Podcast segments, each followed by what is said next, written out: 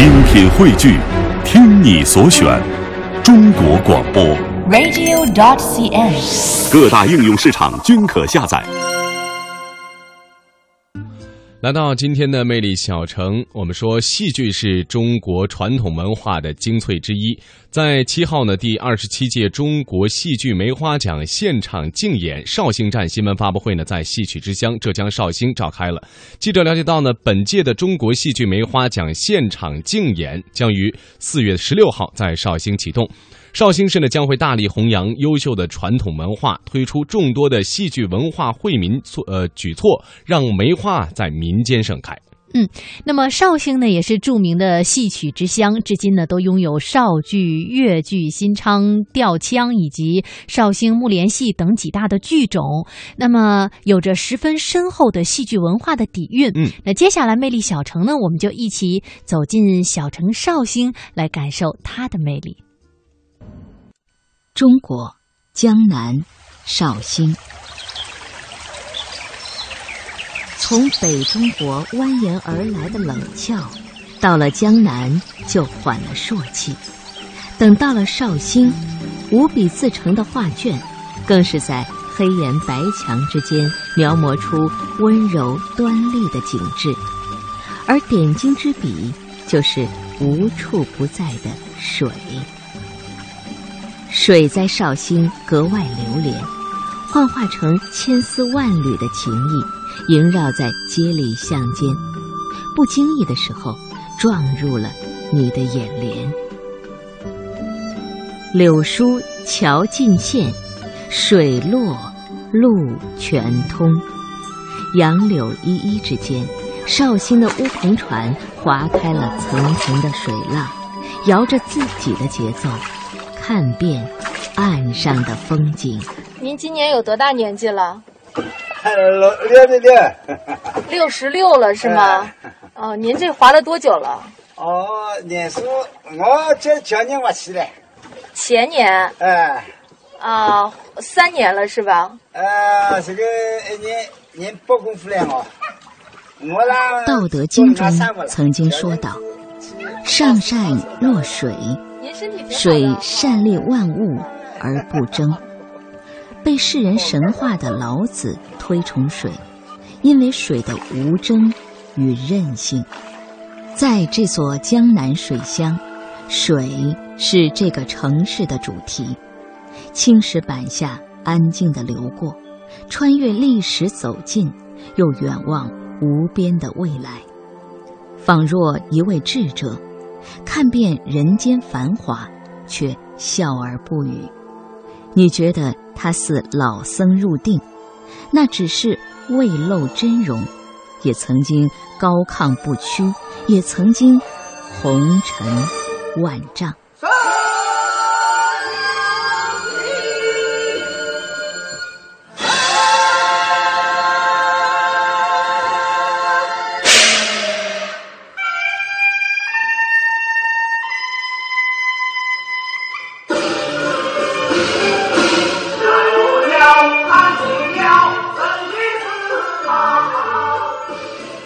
似乎很难想象，温柔细致的绍兴竟然会有如此激越粗犷的唱腔。著名绍剧演员施洁静，绍剧呢是我们浙江的三大剧种之一啊，有着四百多年的历史。那么它的音乐呢比较粗犷朴实，唱腔呢高亢激越，它表演上呢比较豪放洒脱，文武兼备。好多一些啊。都问到这个问题：为什么绍兴能有这样一个剧种？因为江南水乡好像很委婉、很柔情的那种，我们的剧种比较有一种震撼力。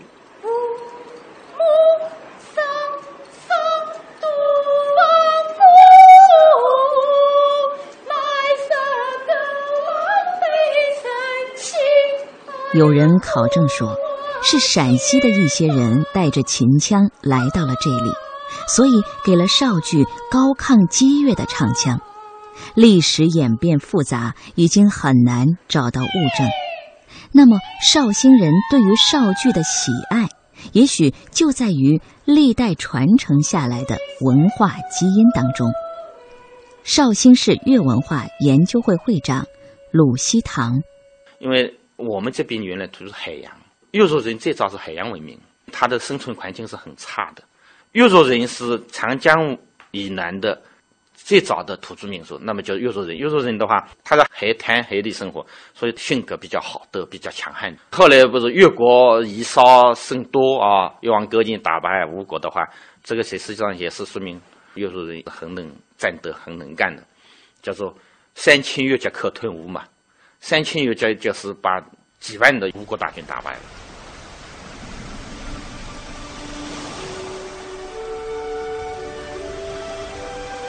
豪爽的绍兴人爱看爽利的绍剧，这在根源上就注定了彼此的欣赏。在鲁西堂的眼里，绍兴的历史就是和水融合斗争的历史。水造就了城市，也演化了城市里人的性格。行侠仗义时，宛若湍湍激流；与时相撞，岁月飞花。而为人处事时，又如涓涓细水，顺势而下，不骄不躁。水化万形，其一为酒。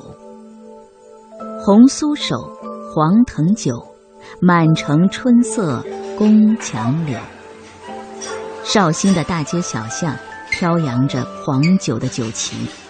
四方桌上大碗满斟，却又要细细品味，入口绵甜，却又后劲十足。大概没有哪一种酒可以像绍兴的黄酒这般如此矛盾而又奇异的融合。施洁净在演绎秋瑾时，也要喝上几杯黄酒。于热血沸腾之际，感受剑湖女侠曾经的侠肝义胆。这个戏的导演是郭晓楠导演嘛？他说秋瑾是很会喝酒的，你要演秋瑾嘛，那你肯定要喝酒的了。那我说，嗯，演对的啊，我是应该喝喝酒。到底这个酒是怎么样的感觉？因为我从来不喝酒，滴酒不沾的啦。那我就。稍微每天喝一点，但我还是学不会了，还是不能喝。但那个喝酒的那个感觉，我在就喝的当中有一种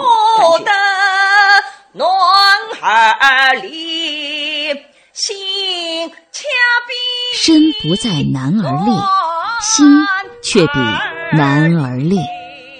说出如此豪气干云言语的，就是秋瑾。一八七五年。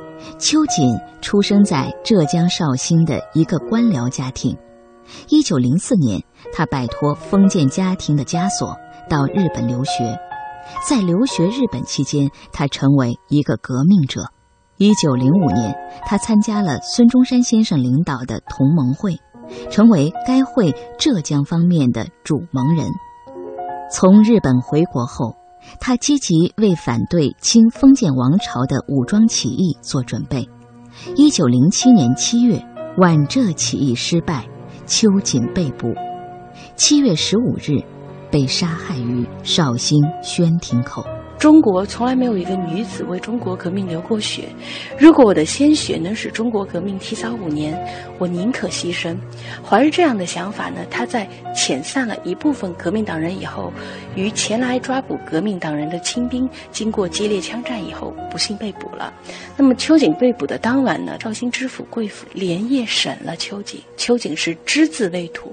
那么这个贵府非常生气了，第二天派山阴县令李中岳来审。秋瑾，他跟秋瑾说了，他说：“秋瑾啊，你看，呃，你首先呢出身贵族，而且呢是个留学归来的洋派女子。第三个，你是一个有两个孩子的妈妈了，母亲了。如果你把革命党人名单都说出来，都告诉我们，不但不会让你有什么呃人头落地啊之类的事情，同时呢，对你的家庭啊也都是有好处，名誉也是能保住了。”但是呢，当时的秋瑾早已抱定了以身殉国的决心了，于是就拒绝了李中岳的规劝了。当晚，这个贵妇再一次审了秋瑾了。那么秋瑾呢，提笔只写下了“秋雨秋风丑煞人”七个字，而毅然弃笔回了牢房。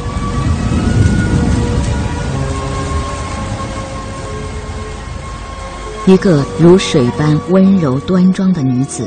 却饮酒、佩剑、骑马。男人能干的事，他丝毫不会含糊。在男权社会的层层压迫之中，与绍兴城划过了一道传奇，也为自己在历史当中找到了坐标，留在了后人的记忆里。